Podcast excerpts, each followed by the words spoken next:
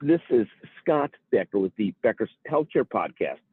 Thrilled today to be joined by the editor in chief of Becker's Healthcare, Laura. We're just going to talk today about what trends she's following currently. What are the big issues she's watching currently? Laura, let me ask you to take a moment to introduce yourself and then to jump right into the three or so trends that you're watching currently in, in hospitals, health systems, orthopedic spine, whatever it is that you're most focused on. Absolutely. Thank you, Scott.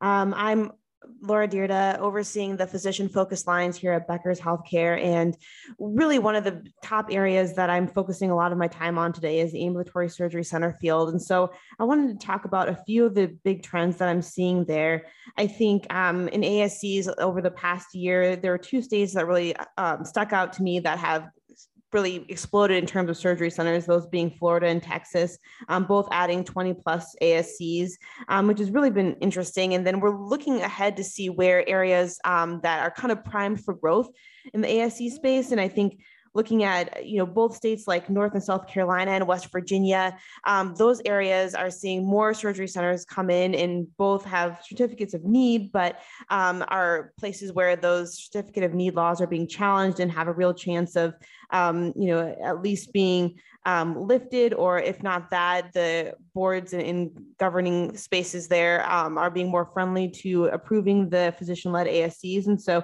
we see that really as being um, kind of an interesting things that we're watching in terms of where ASCs are headed um, and what spaces are really spaces where more physicians are going to, um, adding surgery centers and really excited to grow in the ASC space. Um, I think the other place I think we're seeing a lot of um, growth in is New York. I think it's a challenging market for ASCs to be in, but whether that looks like more surgery centers in collaboration with hospitals or other organizations, it seems like the um, payers, especially commercial payers there, want to see surgeries done in the ASC as much as possible, not even the hospital outpatient departments. And so um, there's a ton of opportunity there as well to really capitalize on that.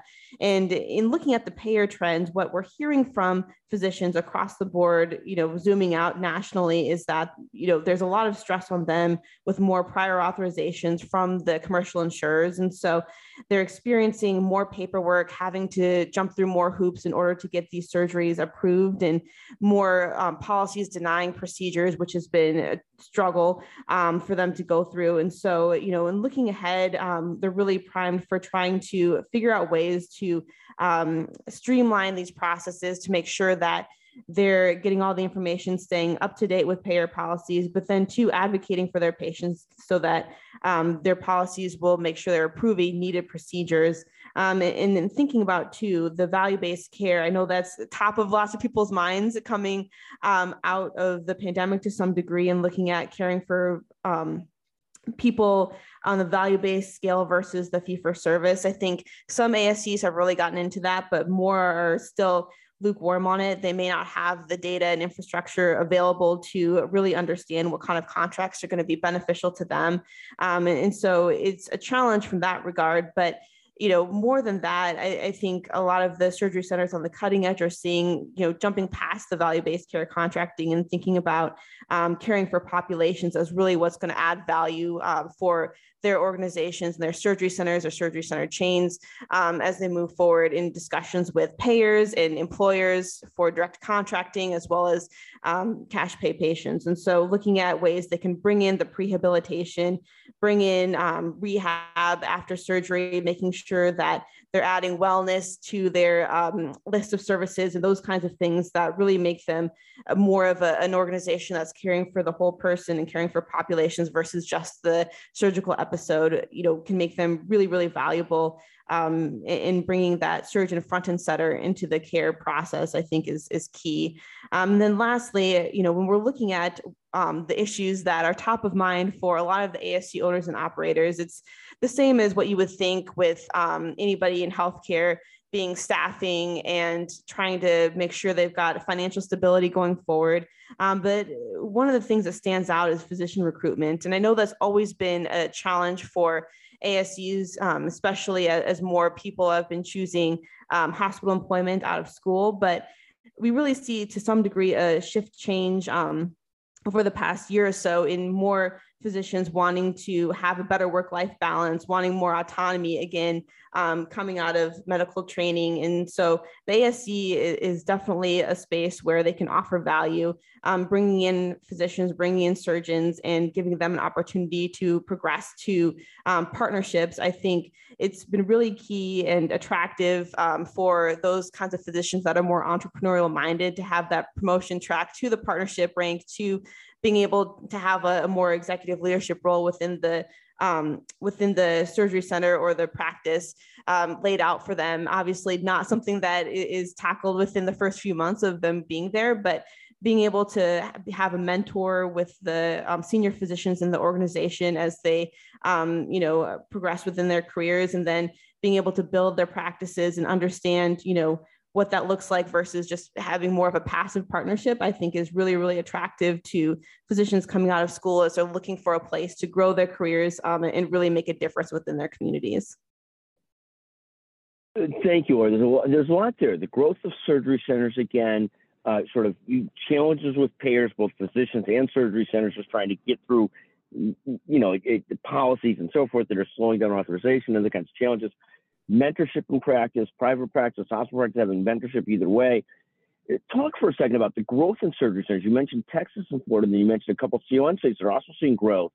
What is, from a hospital perspective, is this something that at one point, this, you know, put the fear of God in hospitals, they were very concerned about the loss of surgeries and so forth. Is this a smaller blip on the radar for hospitals today, or is this something that still bothers hospitals a great deal, assuming the hospital's not a partner in it? I mean, what, what is the hospital perspective in the growth of these surgery centers today?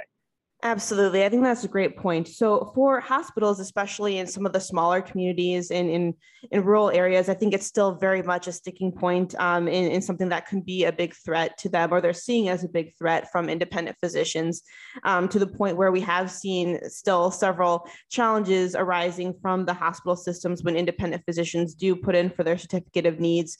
Um, you know, it, it, can has been playing out even within the local press, um, going back and forth between the organizations and, and you know really um, kind of in, in, some respects uh, ugly battles between the two to try to get the um, surgery center built and, and, maintained in long and arduous processes. So i think it's still definitely very much of a concern of hospitals especially looking at the types of procedures that would be coming out if they're orthopedic surgery centers, if they're spine cases, if they're cardiology cases, um, you know, those types of procedures that are high reimbursing for the hospitals and help them really sustain their bottom line. They definitely don't want to lose those. And so I, I think it's not a blip on their radar for sure. Um, when we're looking at some of the bigger hospital health systems and hospitals in more urban areas, um, it's not as much of a thing that comes up, although I do still hear from hospital executives that it's something that they're watching and you know they see as being um, a, part of their competitive landscape but more or less you know looking at those larger health systems in urban areas they really have the power to um, have the contracts with payers that will make a difference. They can still um, contract you know w- with rates that'll make a, a, difference and bring primary care physicians into their network and have a say over some of those referral bases. And so you know it's it's still um, to them something they're thinking about and looking at but not as big of a threat as some of the smaller communities um, that we're seeing but I think your point there is so well taken that it's it's can be very very material to a small health system, a rural community, whereas a large health system they still don't love it, but it's not as material typically if they're losing some of those surgeries. I think it's a fascinating perspective. Laura, as always, I want to thank you for joining us today on the Becker's Healthcare Podcast. It's always a pleasure to visit with you. You do a wonderful job, and thank you so much for joining us today. Absolutely. Thank you, Scott. Always a pleasure.